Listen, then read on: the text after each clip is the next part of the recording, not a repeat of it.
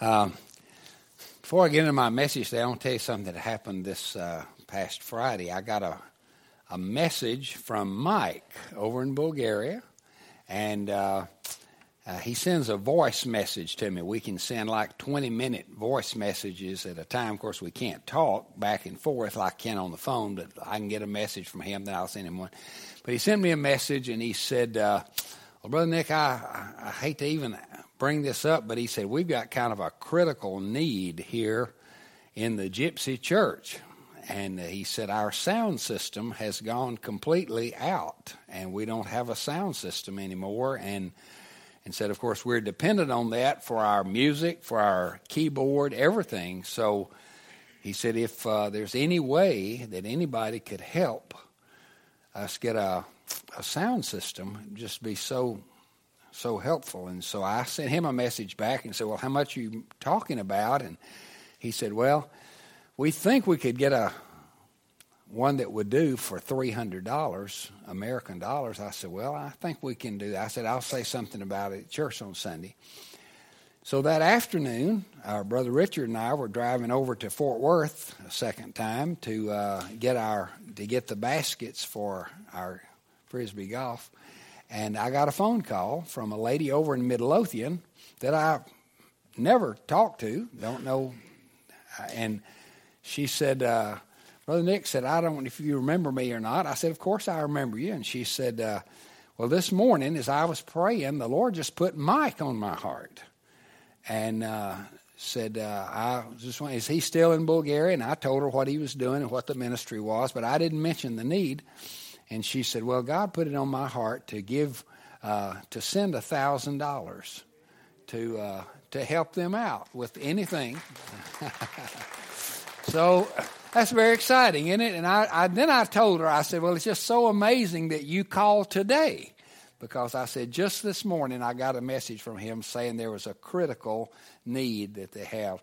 So it just always amazes me, but it also excites me the way God works, and how when God knows there's a need here, he has a supply here. And he loves to bring those together. So be praying for them. I'll send the money tomorrow. And some of you asked last week, if there was about how it was going over there. And the ministry is going great. And so just keep that in your prayers. All right. Now I want you to open your Bibles today to Mark chapter 11. Mark chapter 11. Up until this time, the first 10 chapters of Mark have covered 3 years of time. It's a 3-year ministry of Jesus, his Galilean ministry, his Judean ministry, his ministry up in Caesarea Philippi, and then he come down through Perea and everything. We've just gone through all that. And then last week, we saw that he'd crossed over Jordan, he'd come into Jericho, which is just northeast of Jerusalem. And there he healed a blind man. Actually, Luke tells there was 2 blind men, but one of them was named Bartimaeus, and that's the one that Mark focuses on. And then Jesus has told his disciples repeatedly, 3 different times at least, that he's got to go to Jerusalem and that he needs to be there by Passover, and which is just right upon them, and that while he's there, he's going to be betrayed by one of them, and that he would be turned over to the Gentiles, to the Romans, and that he would be beaten, he'd be spat upon, and he would be killed, and then he would rise again 3 days later. So all that has gone on prior to chapter 11, that first 10 chapters. Now, from chapter 11 all the way through the rest of the Gospel of Mark, we cover just 1 week. It's the last week in the life of Jesus. And so it begins, Jesus has been down in Bethany, which is not far from Jericho. It's where the Mary and Martha and Lazarus lived. He's raised Lazarus from the dead, and so now he is getting ready to go into the city of Jerusalem. This will be the last week of his earthly life. He's in 1 week, less than a week, he will actually be crucified. He'll be betrayed, arrested, and crucified. So that's where we pick up this, just to kind of put all that in context. Now, when they drew near to Jerusalem, to Bethphage and Bethany at the Mount of Olives, Jesus sent two of his disciples, and he said to them, "Go into the village in front of you, and immediately as you enter it, you will find a colt tied on which no one has ever sat. Untie it and bring it to me. And if anyone says to you, 'Why are you doing this? Why are you untying this colt?'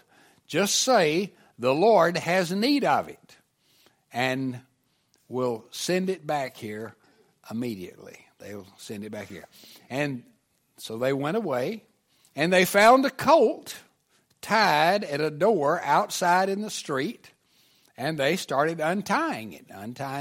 And some of those standing there said to them, "What are you doing, untying the colt?" And they told them what Jesus had said, and they let him go. They said, "Okay." And they brought the colt to Jesus. They threw their cloaks on it, and he sat on it.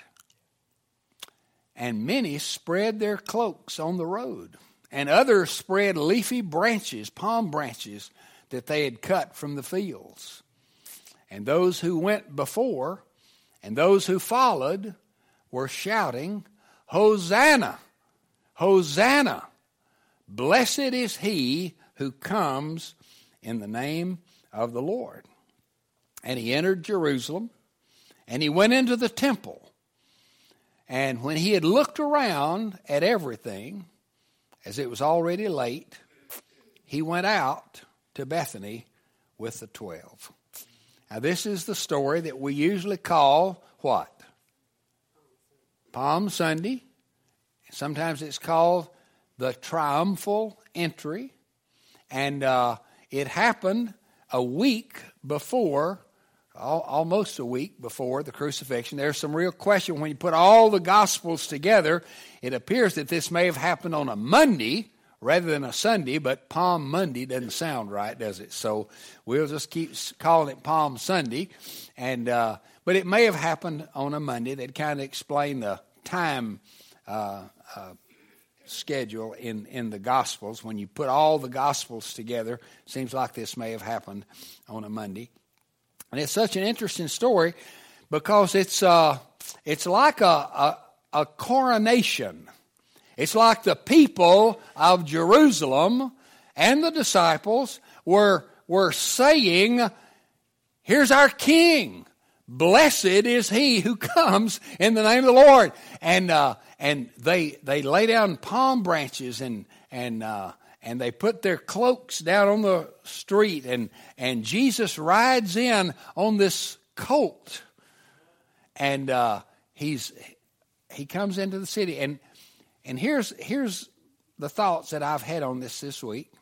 This was a false coronation of a true king. Jesus, why do you think Jesus arranged to come into Jerusalem this way? By the way, Jesus is the king. There's no doubt about it. He is the King of kings, and he should be honored as a king, but this is not what he came to Jerusalem for. In fact, he had clearly said that he's not coming to Jerusalem for a crown, but he's coming for a cross. He's not coming for a coronation, but for a crucifixion. And he had just got through teaching his disciples, saying that the Son of Man did not come to be served, but to serve and to give his life a ransom for many. And so Jesus knew what he was coming for. Why, I've wondered so often, why would he get this colt and sit on it and ride into the city of Jerusalem and allow the people to honor him as if he were their king. Now, Jesus did have a coronation and will have a coronation. Actually, the coronation of Jesus in two phases. One of them, the Bible in the book of Hebrews tells us that after he ascended to heaven, he sat down at the right hand of the Majesty on high and was extolled as the king.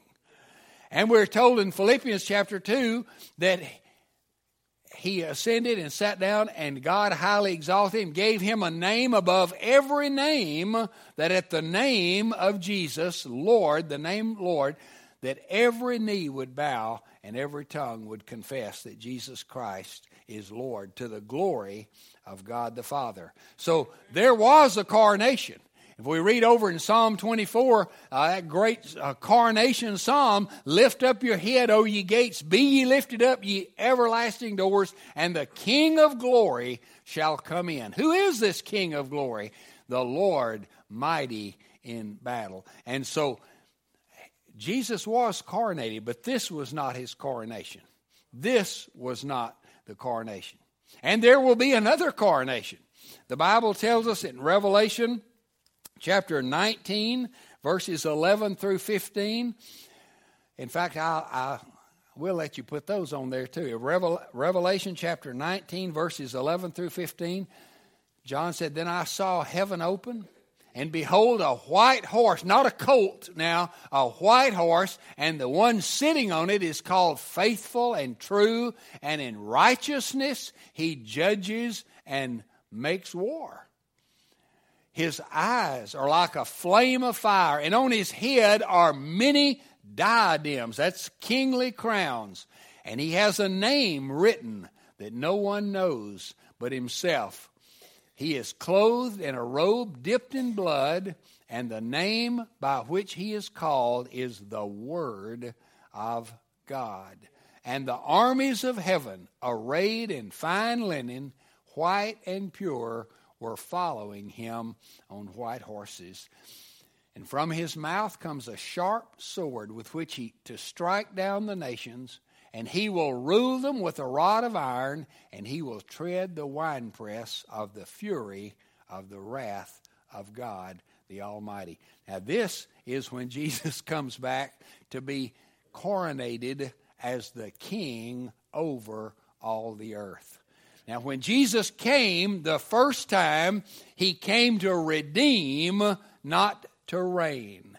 He came to be the sacrifice, not the sovereign king. He came to die, but when he comes back, he will come as the King of kings and Lord of lords. And the Bible says that he will come. The first time he came into Jerusalem seated on a colt, a little donkey on which no man had ever sat. Joe, is that hard? Have you ever ridden a donkey? Did you ever ride one that nobody had ever ridden before? No. Okay.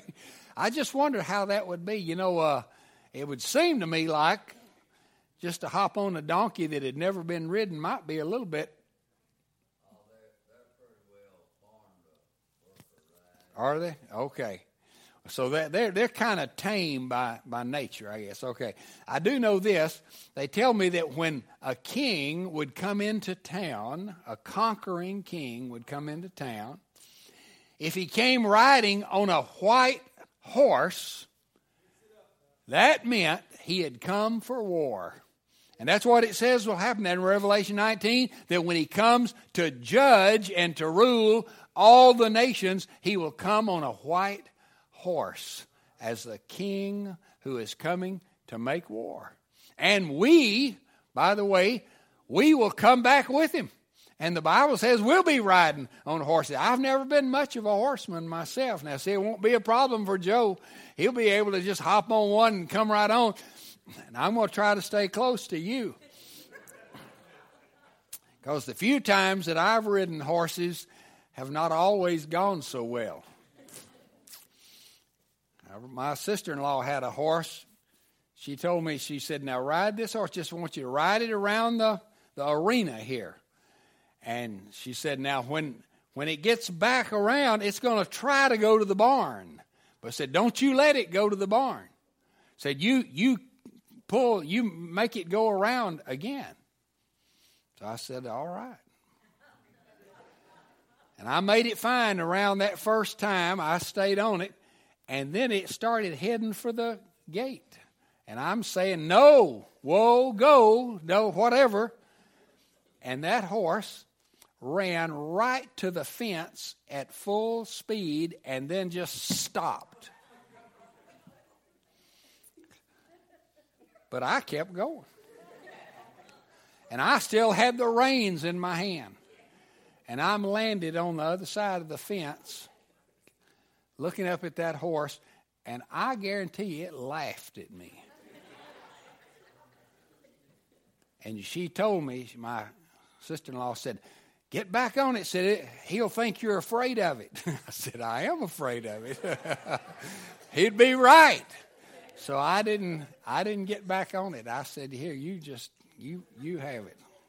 I'll ride that horse down at the dime store that you put a quarter in, you know. Feel pretty safe on it. So I don't know. I guess the Lord will give us riding lessons or something before we come back. But the Bible says that we'll come back on white horses too. So we're coming to rule and to reign with Christ. That's a glorious time of coronation. And he will be acknowledged at that time as the King of all kings, the sovereign of the whole universe. He will be King Jesus. And that's a glorious day. But he did not come into Jerusalem riding on a white horse.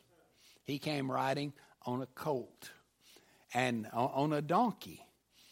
And when a king came riding on a donkey, it meant he was coming to present himself in peace.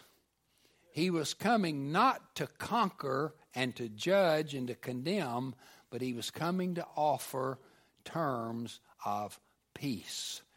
And God and Jesus came into Jerusalem riding on a donkey rather than a white stallion. And the people were somewhat confused. They thought, well, he's a Prince of Peace, coming as a King of Peace. And they shouted out the same thing that their great-great-grandparents had shouted back in 160 years before Christ when Judas Maccabeus came riding into Jerusalem on a white stallion. He had come for war. And they shouted at that time, Hosanna, Hosanna. Blessed is he who comes in the name of the Lord. The word Hosanna means save now. Deliver us. Save us now. The Maccabee brothers, one of the great stories, it's not in the Bible because it happened in that in-between time from Malachi to Matthew, but the Syrians had conquered the Jewish people and had them under absolute, total subjugation. And the Syrian general, the Syrian leader, was one of the cruelest men in history. His name was Antiochus Epiphanes. The word Epiphanes means brilliant, shining, glorious. So he did not have a self-image problem. He thought of himself, he gave himself that name. And he hated the Jews. And he went into the temple in Jerusalem.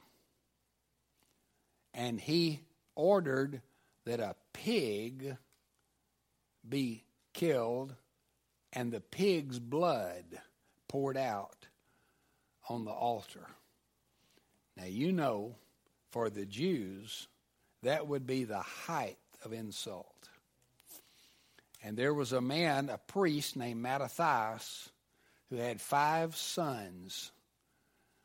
And when Mattathias was told to kill this pig on the altar, he took the sword and instead he killed the men who were ordering him to kill the pig. And that started what has come to be called the Maccabean Revolt. And these five Maccabee brothers led a rebellion against the Syrians and won. They conquered. It took a while, but they did it over about 4 years period of time. And when Judas Maccabeus rode into Jerusalem to present himself as the leader, not the king really, but the leader of the Jews, he came in on a white horse. And all the people laid branches down in front of him. And they shouted, "Hosanna, Hosanna, save now." And this had to be in the minds of the people in Jesus' day. And even though he was coming in on a colt, they were so oppressed by the Romans, and they had such high hopes that the Messiah was going to come. And because of all the things that Jesus had been doing, healing people and raising the dead and calming storms, their hopes were very, very high that this is the one. And they shouted, "Save now, deliver us now." And they thought, this is our king. He's come to set us free. He's come to conquer the Romans. He's come to raise an army. But that was not what he came for. Not this time. Not at that time. He came to save, but not save from political tyranny, but from sin's tyranny. He came to set his people free from their sins, not from slavery and subjugation. And the people who were praising him today, on this day, in just 5 days, they would be cursing him. And when he was arrested and beaten and flogged and presented to the people, and Pilate said, "Behold the man. Here's your king." The people cried out, "Crucify him, crucify him." And some of the very people who were saying, hail him," on Monday were saying, nail him," a few days later. So what do we make of it? Jesus came, presented himself to the people, not as the conquering king, but as the sacrificial lamb. This was Passover week. On just a few days from that very day, thousands of lambs all across Israel and there in Jerusalem would be slain, and their blood would be poured out, and not one of those lambs could remove one single sin for anybody. But at the same time that those lambs were being sacrificed, God's lamb was going to be nailed to a cross, and his blood would be sufficient to save all who would trust in him. What a contrast. What a beautiful picture. And then the Bible says that Jesus, when he got into Jerusalem, he went into the temple. It's interesting. It just says that he looked around. He just looked at everything. He had heard the applause of the people, and he went in and he saw all of the what's the word I'm trying to say? The messed upness. That's a good word.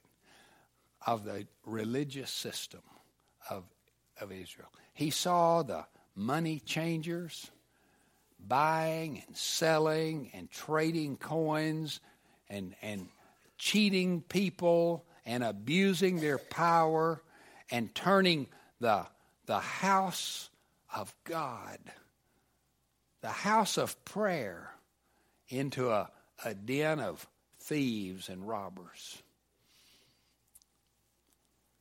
And he just left. And you say, well, I thought he cleansed the temple. He's coming back to town the next day. But this time, he just comes in and he looks around. And then he leaves and goes back to Bethany, the home of Mary and Martha and Lazarus.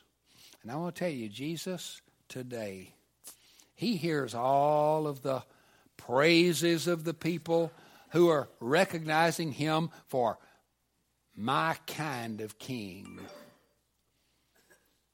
And he says, no, that's not who I am. I haven't come to make your life comfortable. I haven't come to make you rich. I haven't come to make you healthy. I haven't come to make you wealthy. I have come to make you clean.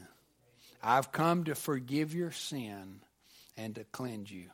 And he told his followers, he said, in fact, in this world, you'll have sorrow. You'll have tribulation. Do not follow me thinking that I'm going to make you prosperous. One of the curses of our day is this teaching called the prosperity gospel. It is so totally non-biblical. It only works in a prosperous land, by the way, and in a gullible land. But Jesus said, no, I have come to set you free to live and follow me. And I will come again. And when I come back, I won't be riding a colt the next time. I'll be riding the white stallion.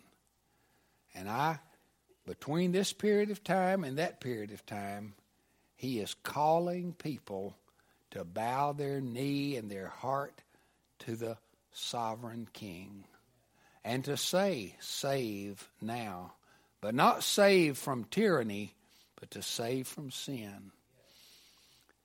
And he looks at us today and he says, what do you expect from me? What kind of king do you think I am? And there are many today who say, well, I want you to be my kind of king. And Jesus looks around and he says, no, that's not what I've come for. I haven't come to meet all your expectations.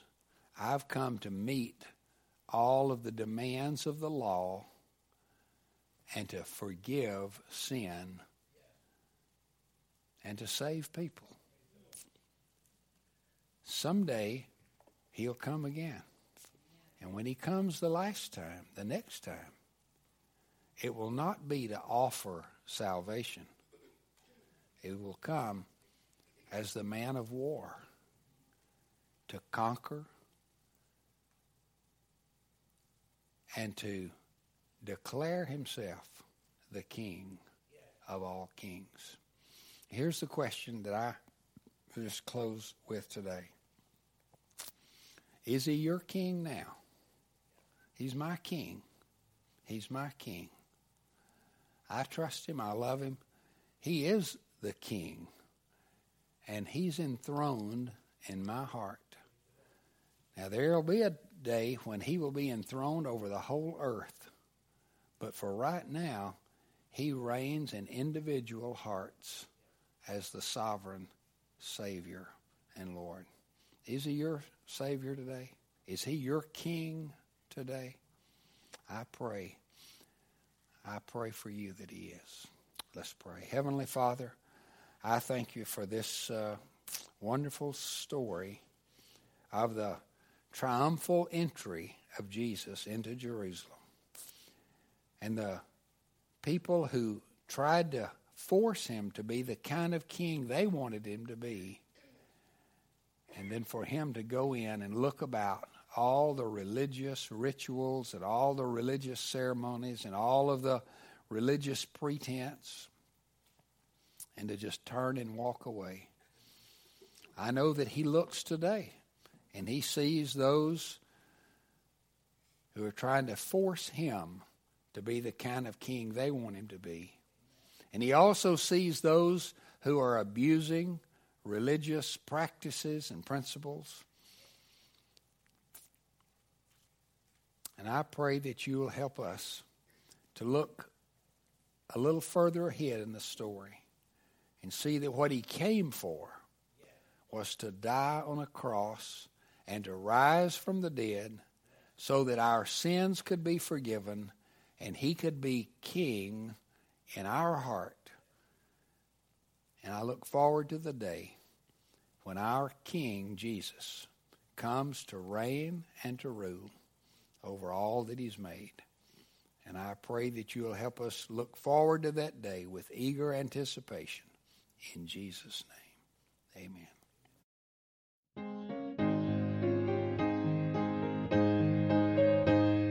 Thank you for listening to today's podcast.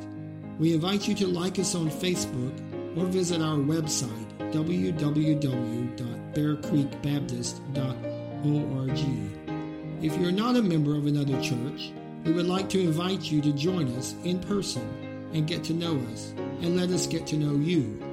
Have a great week, and may the Lord richly bless you.